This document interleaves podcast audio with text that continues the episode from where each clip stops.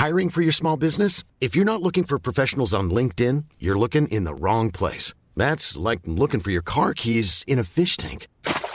LinkedIn helps you hire professionals you can't find anywhere else, even those who aren't actively searching for a new job but might be open to the perfect role. In a given month, over 70% of LinkedIn users don't even visit other leading job sites. So start looking in the right place. With LinkedIn, you can hire professionals like a professional. Post your free job on linkedin.com slash people today. Les amis, bienvenue, j'espère que vous allez tous très bien, très très content de vous retrouver pour cette nouvelle vidéo et pour décrypter ce large succès du Paris Saint-Germain, 3 buts à 0 contre les Milanais. Énorme, énorme performance de cet homme, Warren Zahir Emery. On va en parler. On va parler de tout un tas de choses car les hommes de Luis Enrique l'emportent donc, font tomber ceux de Stefano Pioli. Et grâce à ce succès, et grâce à la victoire dans l'autre match, tiens, tiens, de Dortmund contre Newcastle, quelle surprise! Les Parisiens prennent les commandes dans ce groupe. C'est vraiment la soirée parfaite. L'opération de rêve. Deux points d'avance sur Dortmund et Newcastle. Quatre sur les adversaires du soir, l'AC Milan, qui le rejoueront à San Siro dans 15 jours. Alors, on va parler de tout ça et ensuite euh, se positionner un petit peu sur ce que ça signifie dans ce groupe. Les autres rencontres de Ligue des Champions aussi, deux, trois trucs à en dire, parce que pour le coup, il y a quelques pronos euh, sympathiques qui sont passés.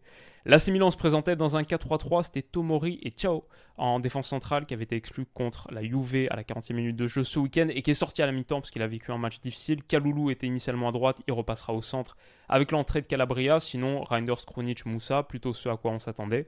Et aussi le trio en pointe, euh, le trio offensif, Raphaël Leao, Giroud et Pulisic. Côté parisien, on les voit ici, ça c'était le 11, et ça c'était le 11 sur le papier, c'est exactement le même que contre Dortmund, donc euh, pas de surprise là-dessus non plus, c'est celui que j'attendais. Après la débâcle contre Newcastle, on attendait une réaction des Parisiens, et notamment de Luis Enrique, retour à ce système à 3 seuls vrais attaquants, même si évidemment avec ballon c'est plutôt du 3-3-4 euh, en fonction du positionnement d'Akimi, ou voire du 3-2-5. On va analyser ça très vite. Ce qui m'a tout de suite marqué, et un petit peu dans la lignée de ce qu'on avait vu contre Dortmund, le début de match contre Dortmund au Parc des Princes, où le, Paris Saint-Germain d'ailleurs en Ligue des Champions perd très rarement et l'emporte souvent. Ce qui m'a tout de suite marqué, c'est le bon début de match de Warren Zahir Emery et celui de Manuel Ugarte. Euh, Zahir Emery, bien sûr, il y aura cet éclair de génie quelques minutes plus tard pour le but de l'ouverture du score, mais dès la cinquième, dans ce qui est finalement une action très très représentative de ce qu'on a vu sur ce premier acte, le Paris Saint-Germain qui est un petit peu enfermé, notamment au milieu de terrain par un AC qui presse la plupart du temps en individuel et où il y a une vraie infériorité numérique des Parisiens, surtout dans l'axe au milieu de terrain, difficile pour eux de s'en sortir. Ouais, mais sauf que quand tu as les éclairs de génie et de lumière, la portée de balle vraiment très soyeuse mais énergique, tonique de Zahir Emery, ça t'offre des solutions pour tout de même battre cette pression et progresser, aller trouver le jeu à l'opposé pour Ousmane Dembélé et commencer à s'installer dans le camp adverse. Je trouve que les 10 premières minutes de jeu du PSG sont très bonnes et notamment parce qu'on a parlé de Zahir Emery, mais il y a aussi Ougarté, par exemple, cette récupération haute là sur Kronic, avec toujours ce supplément d'énergie et d'agressivité, et pour le coup c'est une faute euh, extrêmement intéressante qui est provoquée parce qu'elle permet d'avertir le 6 adverse, Kronic qui prend un jaune au bout de 7 minutes de jeu.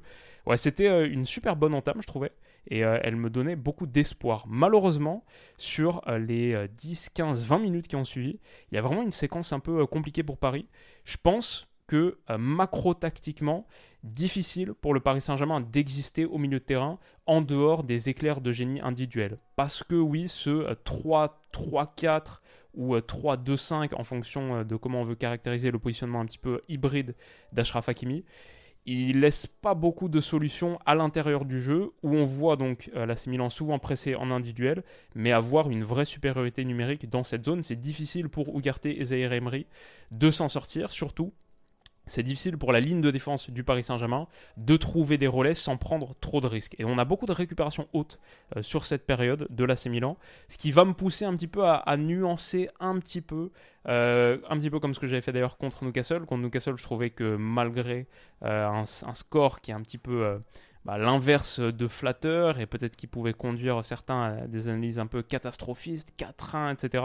Bah, moi j'ai trouvé sur le premier acte que Paris en vrai s'en sortait pas trop mal face à la pression. C'était pas ce qu'on racontait, le rouleau compresseur de Newcastle qui les avait totalement dominés dans l'intensité, Paris incapable de s'en sortir. Non, initialement ils trouvent beaucoup beaucoup de relais intérieurs, battent souvent la pression de Newcastle. C'est surtout en seconde période que ça s'étiole et peut-être que physiquement oui le duel est perdu. Mais en première, je trouvais Paris bon, et du coup, pour moi, j'avais un peu envie de nuancer tout ça. Alors que là, par contre, euh, ouais, à la fin, le PSG l'emporte 3-0 contre l'AC Milan en gros morceaux.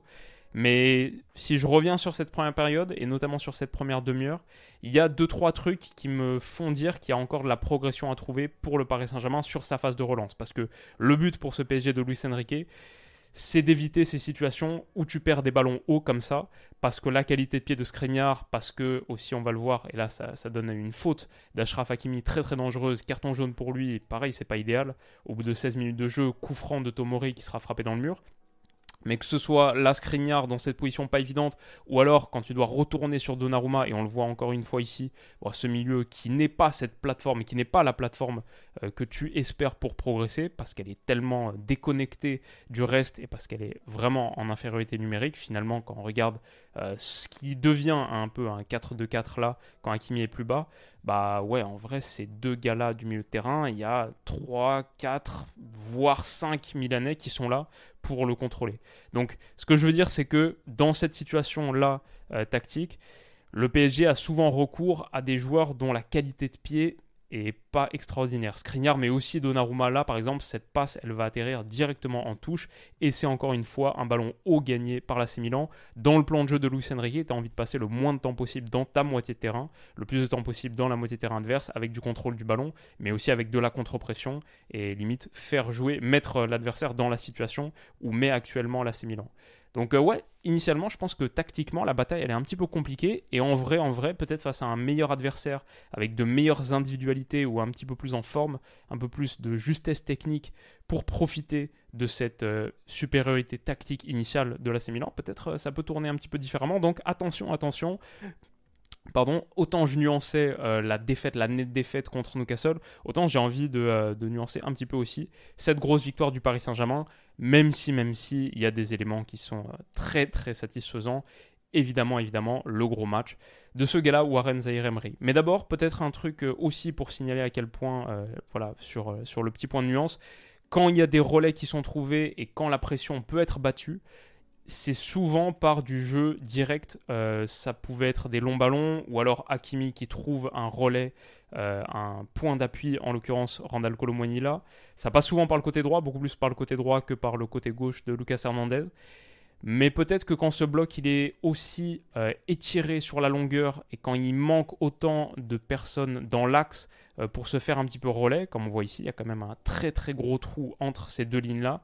Ça fait que même quand tu progresses avec une plateforme haute comme Randall Colomoni ici, le Paris Saint-Germain se retrouve dans cette situation quelques secondes plus tard. Ouais, mais le ballon il va être perdu assez rapidement parce qu'il n'y a pas grand monde qui a suivi derrière pour permettre de s'installer dans le camp adverse. Ouais, je pense euh, en général, beaucoup de progrès à faire encore dans la phase de sortie face à une équipe qui est capable de mettre les éléments nécessaires pour te gêner dans ta moitié de terrain. Mais sinon, voilà, euh, ça c'est la dimension tactique. Après, le foot appartient aux hommes et aux joueurs. Et en l'occurrence, ce soir, il a vraiment, vraiment appartenu à Warren Zahir Emery qui a fait une performance hors norme. Là, c'est trois minutes avant l'action, l'action euh, magique, lumineuse qui amène le but de l'ouverture du score. Il y a une interception là et derrière grâce à sa qualité de portée de balle, où c'est un truc que je trouve vraiment sous-côté pour certains footballeurs.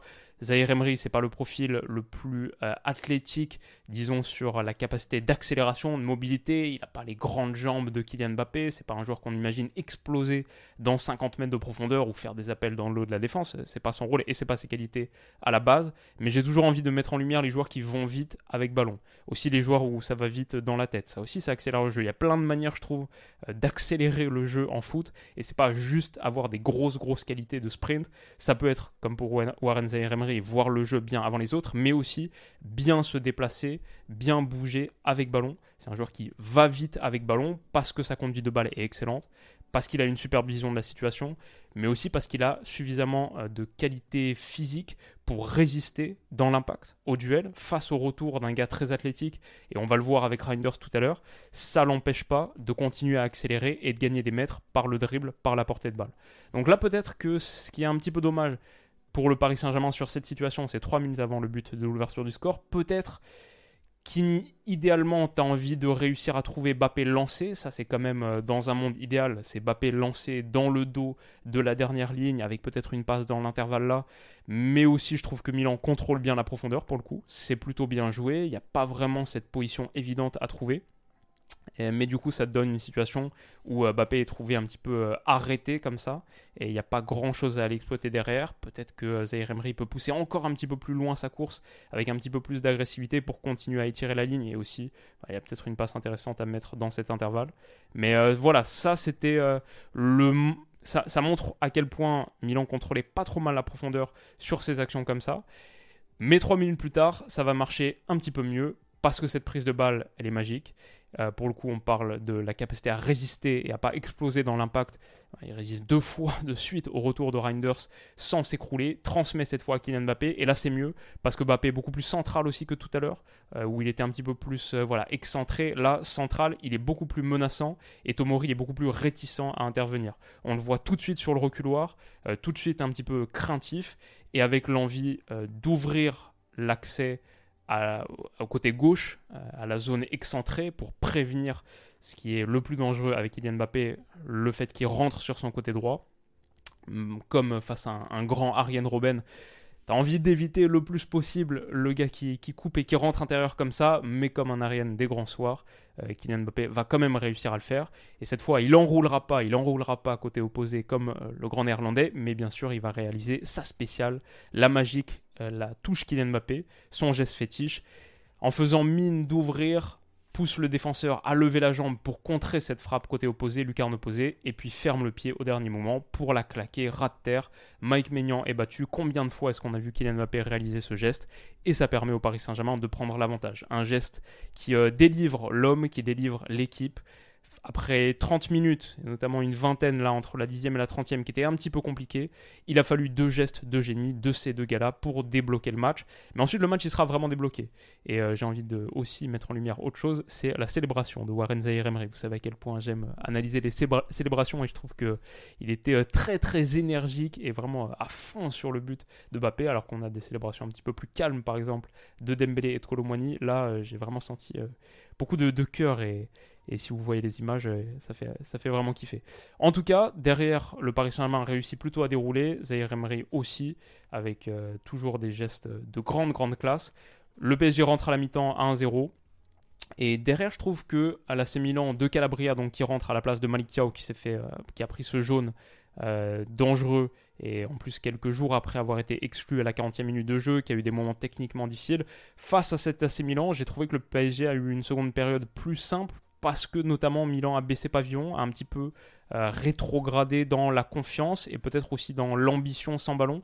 J'ai senti que ce but leur a mis un vrai coup derrière la tête et peut-être que dans un soir où ils profitent un petit peu plus de leur euh, supériorité euh, tactique, en tout cas ponctuelle sur ces, sur ces 30 premières minutes, Peut-être que ça tourne un petit peu différemment, mais là, pour moi, ils, m'ont un petit peu déçu peut-être sur, la réponse mentale. Et le PSG en profite. Au bout de 3 minutes de la seconde période, Ousmane Dembélé va aller inscrire le second but du match.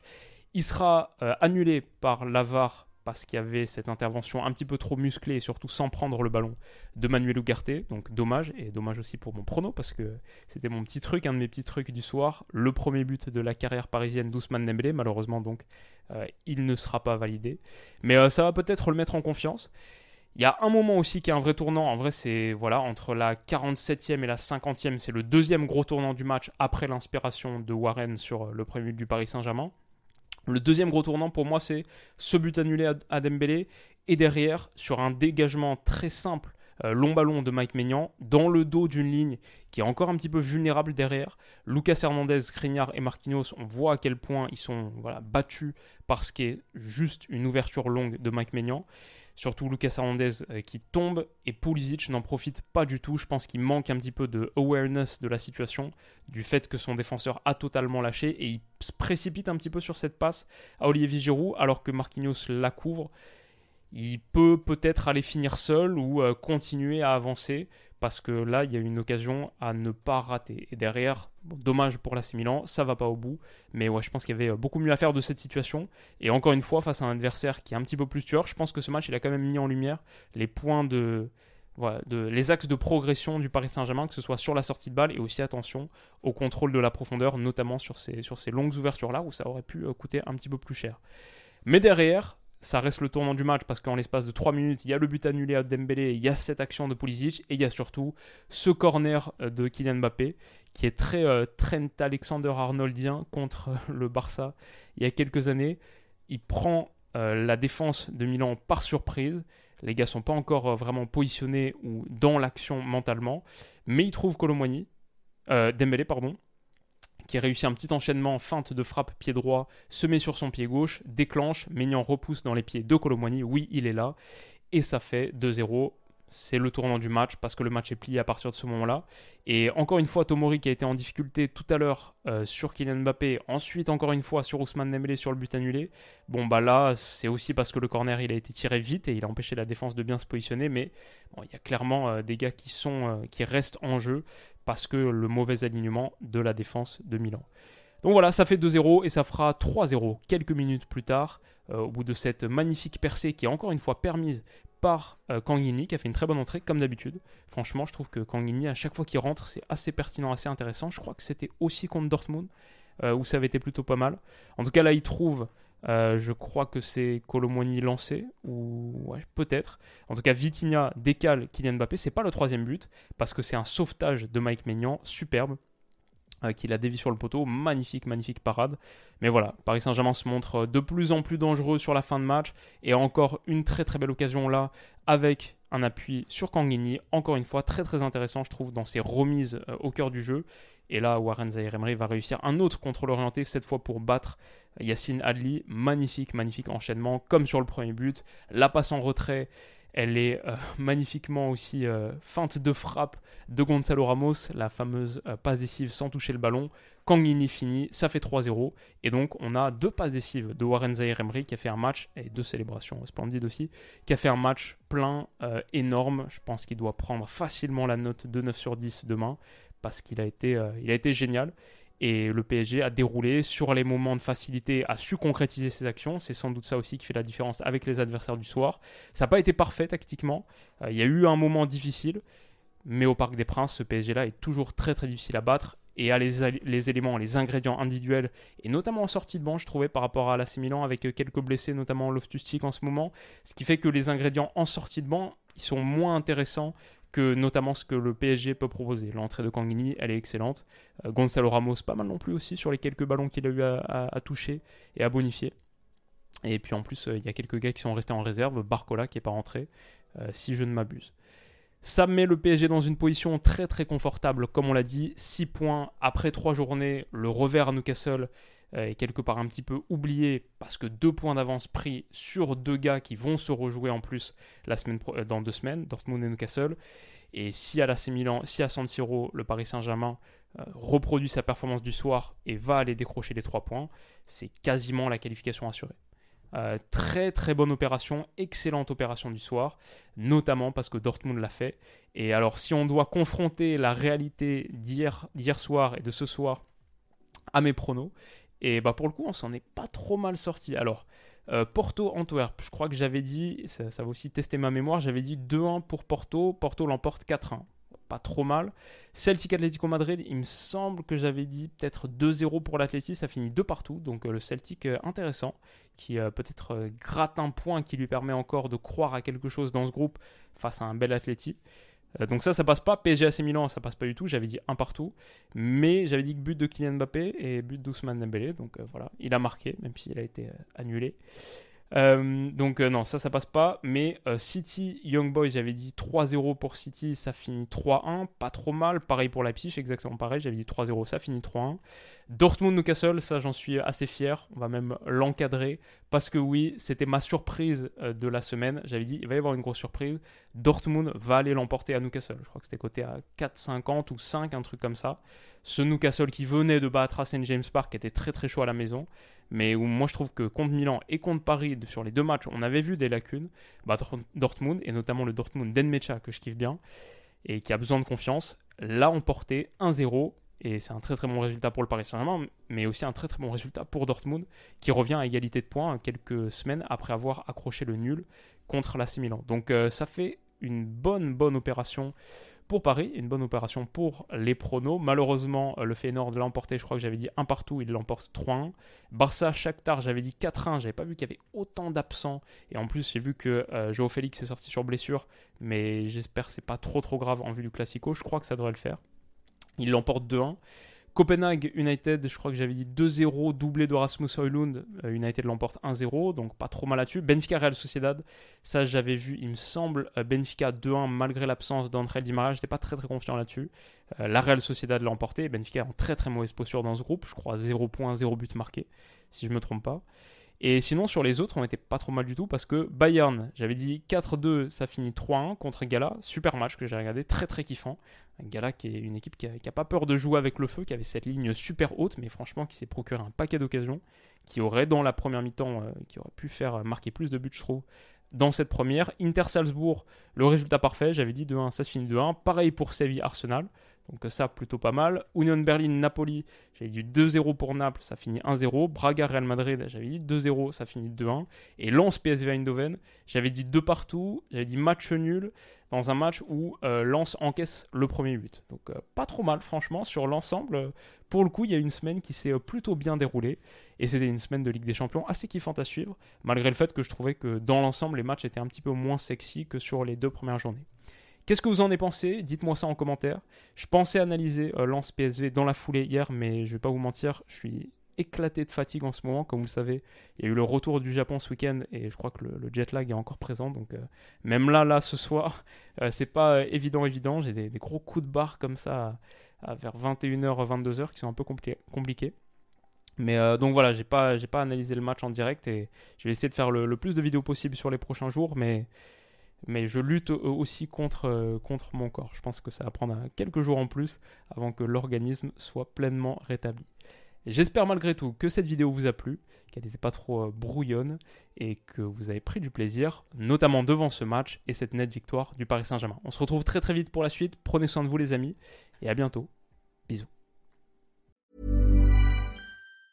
Mom deserves the best, and there's no better place to shop for Mother's Day than Whole Foods Market. They're your destination for unbeatable savings, from premium gifts to show-stopping flowers and irresistible desserts. Start by saving 33% with Prime on all body care and candles. Then get a 15-stem bunch of tulips for just $9.99 each with Prime. Round out Mom's menu with festive rosé, irresistible berry chantilly cake, and more special treats. Come celebrate Mother's Day at Whole Foods Market.